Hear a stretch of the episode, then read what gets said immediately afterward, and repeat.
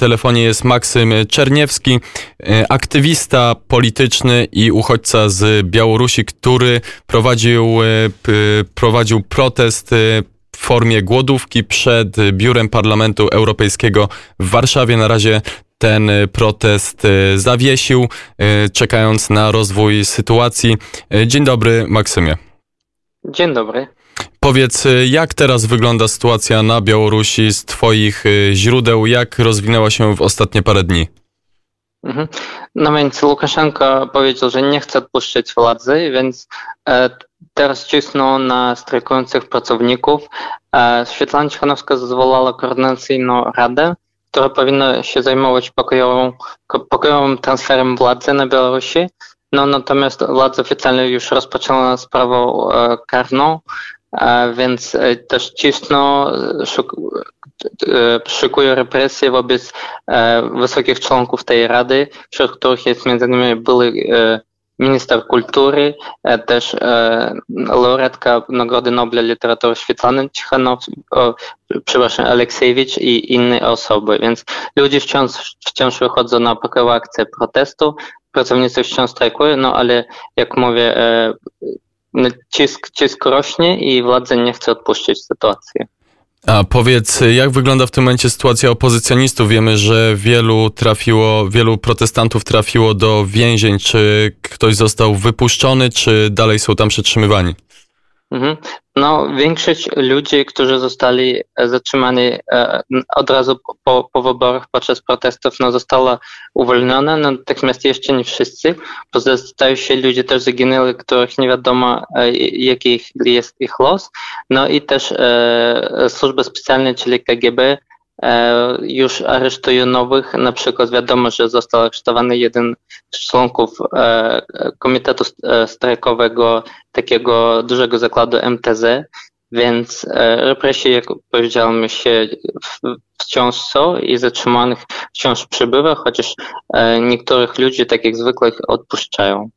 A, tak? Też chcę, chciałbym zaznaczyć, że wśród tych ludzi, których odpuszczają, no to jest dużo, dużo jakbyś e, śladów, że od tortur wiadomo też, że byli gwałtowani i mężczyźni i kobiety, więc teraz po prostu e, obrońcy praw e, po prostu spróbuje wszystko to zadokumentować, żeby później rozpocząć, rozpocząć sprawę karne nawet w Trybunale Karnym Międzynarodowym, bo, bo katowania były naprawdę na tak dużą skalę wśród wszystkich zatrzymanych.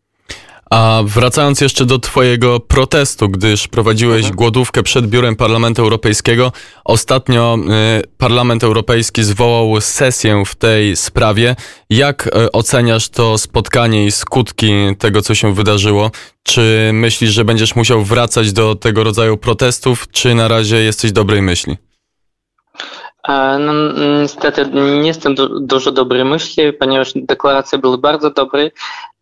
Wiemy na przykład też, że Unia Europejska zapowiedziała, że e, przeznaczy 1 milion euro pomocy dla strajkujących, a to jest naprawdę bardzo mało, bo Białorusini mieszkający za granicą zabrali już na zbiórce e, prawie 2 miliony euro na pomoc, więc się okazuje, że Unia Europejska ma mniejsze możliwości finansowania pomocy finansowej niż Białorusini za granicą, a co jeszcze jest bardziej e, haniebne, to że przeznaczyła Unia e, państwu białoruskiemu prawie 50 milionów euro na walkę ze skutkami koronawirusa, a tak naprawdę to znaczy, że e, te wszystkie pieniądze najprawdopodobniej trafią do kieszeni Łukaszenki, bo on wciąż kontroluje wszystkie, e, wszystkie finansowe, jakbyś, wszystkie finanse Białorusi, więc dla, dla mnie to jest bardzo haniebne, że dla osób protestujących, strajkujących Unia przeznaczy milion euro, a dla władzy Łukaszenki to 50 milionów.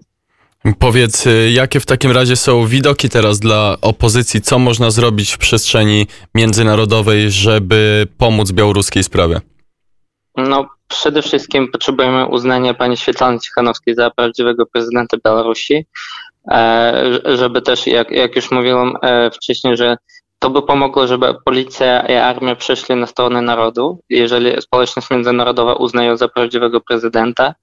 E, no i tak naprawdę też E, trzeba cisnąć na Rosję, bo e, taka ostatnia szansa Łukaszenki pozostać się przy władzy, to, to pomoc i wsparcie Rosji. Gdyby Rosja e, przeszła też jakby zaprzestała wspierać Łukaszenkę, no to tak naprawdę jego czas by się skończył, więc społeczność międzynarodowa też powinna e, jakoś wpływać na Rosję, żeby ona też przyczyniła się do, do zmian demokratycznych, jakby fantastycznie to nie brzmiało.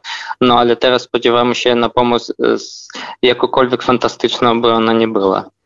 Wiadomo też o spotkaniu w sztabie wojskowym, które odbyło się na Białorusi. Czy jest e, realna interwencja wojska na, e, na białoruskich ulicach, w białoruskich miastach? No, w, w tej chwili nie ma, nie ma, nie widziałem takiej realnej interwencji. Na, na razie tylko służby specjalne, KGB, e, służb, od, oddziały specjalne milicji interweniują, no armia na razie, na razie nie wiedziała. Jakie będą Twoje działania y, związane z pomocą Białorusi w najbliższym czasie?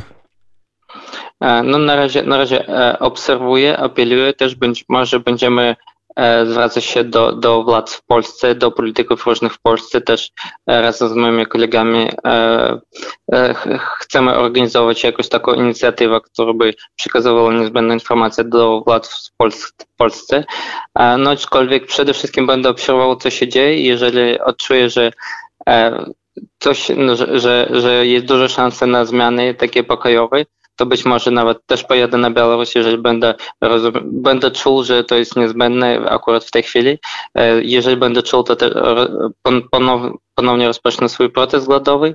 Jak my, sytuacja jest bardzo dynamiczna i bardzo trudno robić jakieś prognozy i plany. Będę, będę po prostu działał w zależności od tego, co się będzie dziać dalej. Powiedział Maksym Czerniewski, aktywista polityczny, uchodźca z Białorusi, który prowadził głodówkę przed biurem Parlamentu Europejskiego w Warszawie po to, by zwrócić uwagę na sytuację Białorusi. Bardzo dziękuję za rozmowę. Dziękuję również.